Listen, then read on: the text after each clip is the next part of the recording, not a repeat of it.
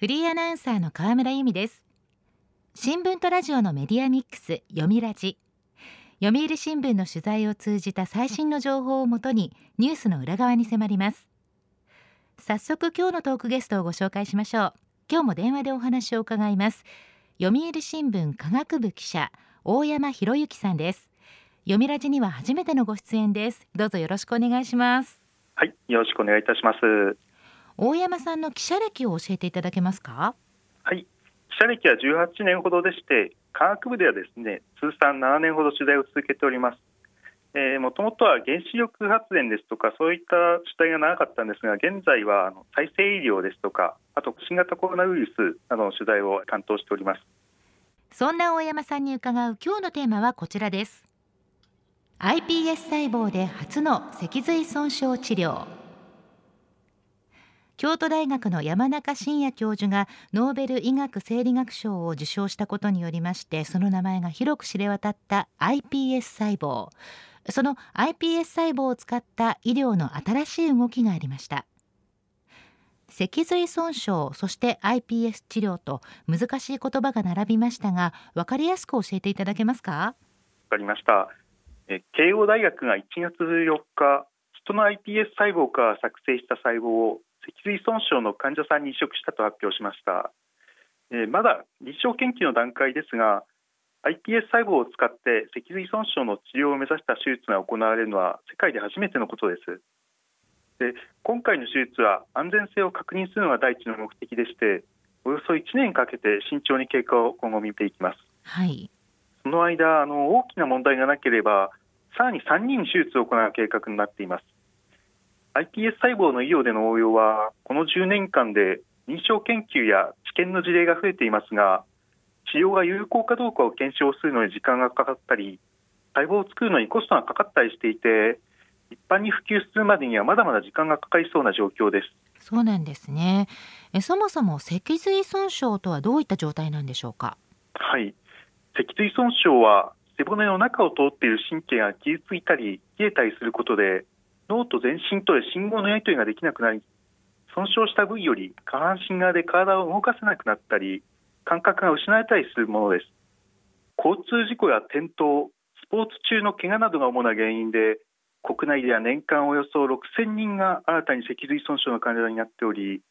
負傷してから半年程度経って回復が難しくなった慢性期の患者さんはおよそ12万人以上いると言われています。そうですか。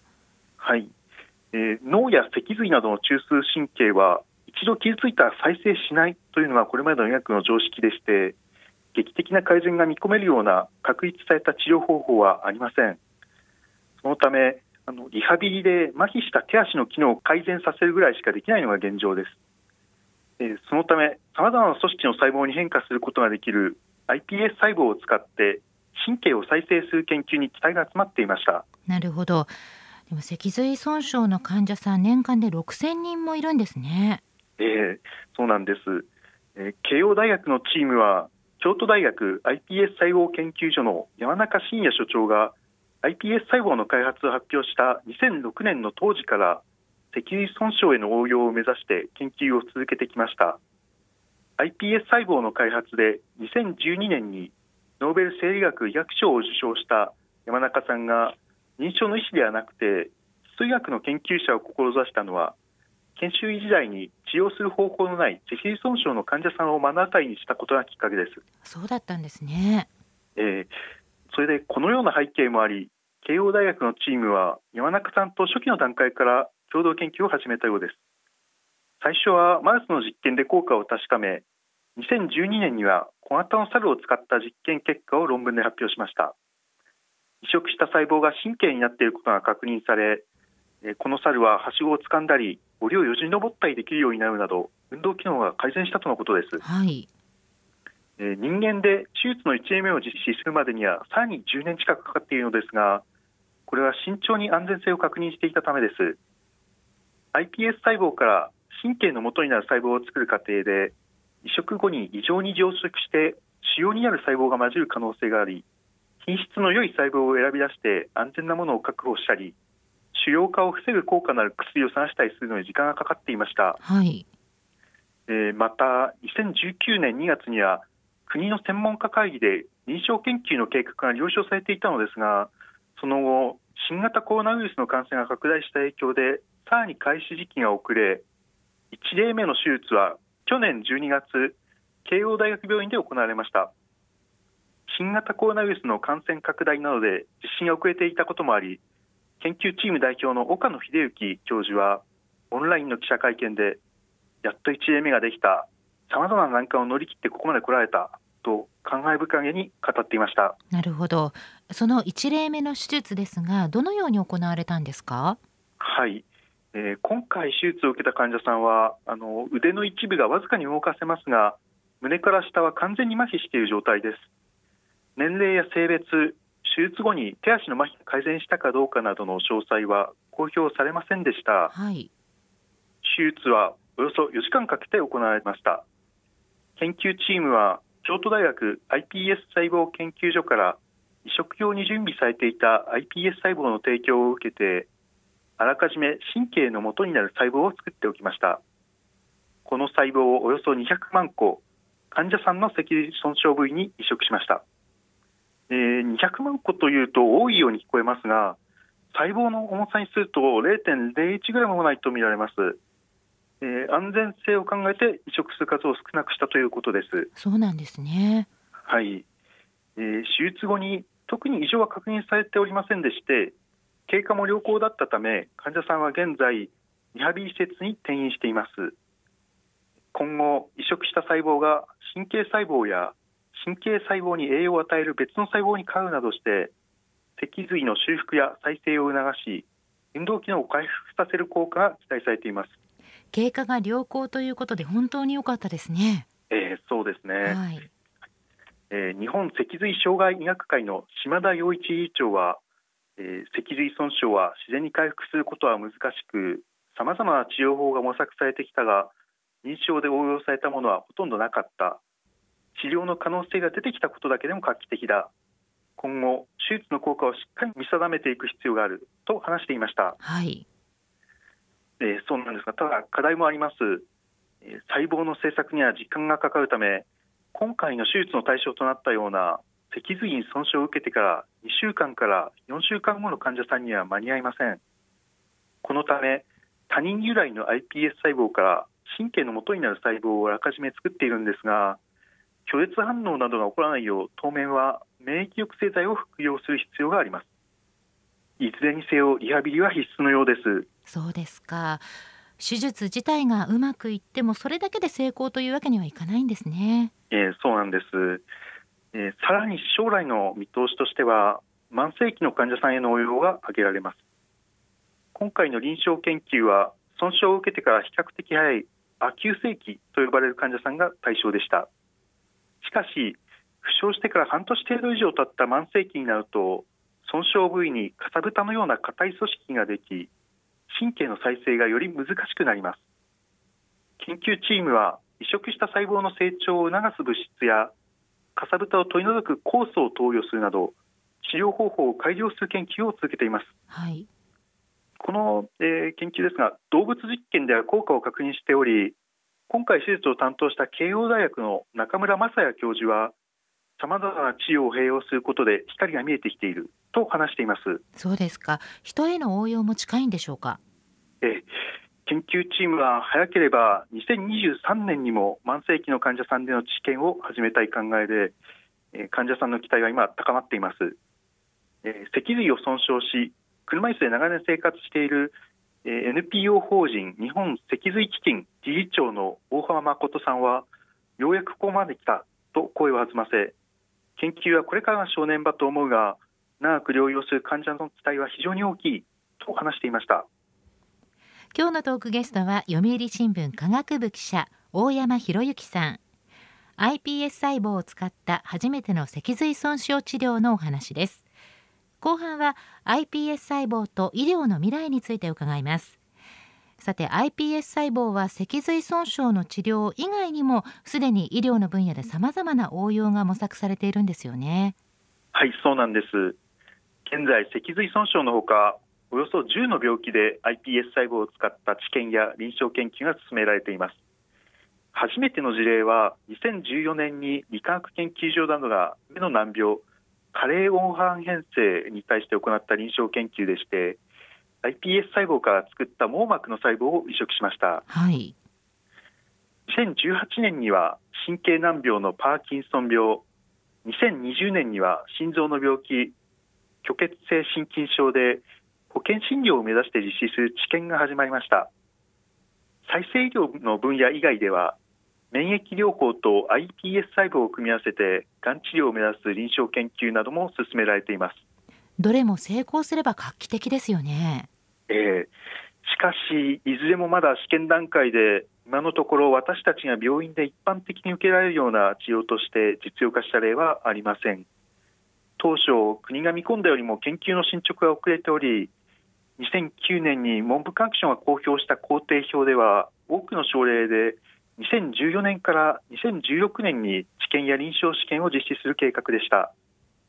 文部科学省はその後何度か工程表を見直したんですけれども過度の期待を抱かせるとして2019年には工程表の更新そのものをやめてしまっています。そうなんですか。どうして遅れてるんですか？はい、えー、まず実用化への課題の一つとして安全性が挙げられます。iPS 細胞を作る際に遺伝子に傷がついたり狙った細胞に変化させる過程で質の悪い細胞が残ったりすることで腫瘍化する恐れが指摘されていました。現在は iPS 細胞を作る方法を工夫し質の良い細胞を選別するなどして腫瘍化の可能性を限りなく下げています。またコスト面も課題なんです。コストですか？はい、えー、当初は一人一人の患者さんの細胞から iPS 細胞を作っていたため費用は約1億円作成するのにも半年はかかると言われていました。現在では他人由来の iPS 細胞をあらかじめ作ってストックしておくなどの工夫でコストは数千万円程度にまで低下していると見られています。それでも数千万円かなりのコストですね。そうなんです。一方で iPS 細胞をめぐる研究には暗雲が立ち込めています。山中さんが2012年にノーベル生理学医学賞を受賞すると政府は iPS 細胞を中心とした再生医療の研究分野に2013年度からの10年間で1100億円を配分する方針を打ち出しました。その期間が来年度で終了するため今後資金面で厳しくなることが予想されます。そうですか。はい、えー、海外の再生医療研究は iPS 細胞より前からある受精卵由来の ES 細胞が主流となっていますアメリカや中国に比べて乏しい科学研究予算の中 iPS 細胞の研究に予算が偏っていることに対して他の分野の専門家ら不公平ですとか他の研究が遅れるといった批判もあり支援がこれまでのように継続されるかは不透明です。研究には多額の金がかかるため山中さんがマラソン大会に参加して研究費の寄付を呼びかけたことを記憶されている方も多いかと思います。そうでしたね。私も新聞で読みました。はい。iPS 細胞の応用方法は再生医療だけではありません。その一つは医薬品開発の分野です。新しく開発した薬をすぐに人間で試すことは難しいのですが iPS 細胞からさまざまな臓器の組織を作ってこれに薬を試すことで安全性や効果を調べることができます。なるほど、えー、さらにもう一つが病気のメカニズムの研究です、えー、例えばアルツハイマー病の患者の細胞から iPS 細胞を作って神経細胞に変化させそこで働いている遺伝子などを調べることで病気の原因を突き止めることができるかもしれません。iPS 細胞から受精卵に近い組織を作り生命が誕生するメカニズムを調べて不妊治療などにつなげようとする研究も盛んになっています。治療からメカニズムの解明までさまざまな分野に応用できるわけですね。この iPS 細胞に関する研究ですが日本が世界をリードしていると言っていいですか？はい。再生医療の分野においてはそのように言ってもいいかと思います、はい、iPS 細胞は研究者が日常的に実験で使ういわば道具のような役割になってきています。現在進められている iPS 細胞を使った臨床研究や治験はほとんどが日本で実施されているものでもし支援が減らされて iPS 細胞が入手しづらくなると研究にも支障が出てくるかもしれません、はい、iPS 細胞は日本から生まれた技術ですが海外で iPS 細胞に関係した研究が下火になっている傾向は見られません。アメリカの国立衛生研究所は2019年の1年間だけで iPS 細胞関連の研究に986億円を投資しました金額は右肩上がりで山中さんがノーベル賞を使用した2012年と比べておよそ3倍に増えています。そうなんですね。はい、えー、医薬品の実用化には10年20年といった時間がかかるのが一般的です。例えば2018年のノーベル生理学医学賞に輝いた京都大学の本庶タスク特別教授の研究成果ががんの免疫治療薬オプチーボとして実現するまでにおよそ20年かかっています。iPS 細胞は比較的新しく登場した技術のため10年程度で実用化するのは難しいとの意見もあり長期的な視点で支援の戦略を考えていく必要があります。人生100年と言われる時代医療の可能性を探るためには私たち国民の理解も欠かせません。今日のトークゲストは読売新聞科学部記者大山博之さん。テーマは iPS 細胞で初の脊髄損傷治療でした。大山さんありがとうございました。ありがとうございました。読みラジラジオワイティーン。ここからはラジオワイティーン。このコーナーは読売中高生新聞の投稿面ワイティーンと連動。10代のリアルな声をお届けします読売中高生新聞では専用のスマホアプリワイティーンを通じて全国の読者から中高生の生活にありがちなあるあるを大募集しています。ラジオワイティーンは中高生新聞の愛読者である通称ワイタミから寄せられた面白い意見を紹介していきます。ここで紹介した意見は中高生新聞の投稿面で開催中の投稿レース YT 杯でのポイント3個券が加算されます。ワイタミの皆さんぜひ頑張って投稿してください。ラジオ YT 今日のテーマはこちらです。神対応エピソード。まるで神様のような行き届いた優れた対応のことを神対応と言いますね。今回はそんな神対応エピソードを大募集しました。では早速ティーンの投稿をチェックしていきましょう。静岡県中学2年の女子ルリさんの神対応エピソード。クラスの男子が先生のことを呼び捨てで呼んでいたらその先生が来て呼び捨てで呼ぶのってなんかカップルみたいだねって言ってた。それからは男子も呼び捨てで呼ぶのをやめた。さすが先生。この先生はきっと女性だったんですよね。カップルみたいというんだからもしかしたら名字じゃなくて下の名前で呼んでいたのかもしれません。先生はそれを叱るのではなくてやんわりといなしたというわけですね。ユーモアと起点を聞かせた先生の神対応一枚上手でした。では続いての投稿です。北海道中学3年の女子パイロンさんの神対応エピソード。昼休み一つのコートで男子と女子ごちゃ混ぜでバスケをしていた。男子の方のロングパスが女子の方へ。他の男子が危機一髪でキャッチ。さすがサッカー部キーパー。まさに神対応。いや神瞬発力ですね。キーパーの本能かもしれません。でももしボールがぶつかっていたら大変なことになっていた可能性もあります。危機一髪でした。神対応のキーパー男子かっこいいですね。では続いての投稿です。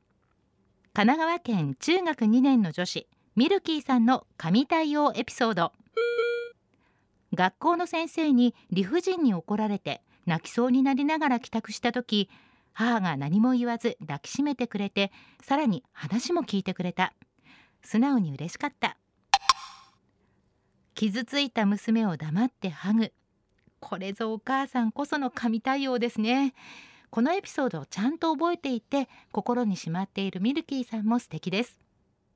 では最後の投稿です。長崎県高校3年の女子リトルミーさんの神対応エピソード。卒業式ではスマホ持ち込め OK になりました。リトルミーさんの学校では普段は校則でスマホの持ち込みが禁止されているんだそうです。でも卒業式ではスマホの持ち込みが OK に。これは嬉しいですよね。学校側の粋な計らい神対応です。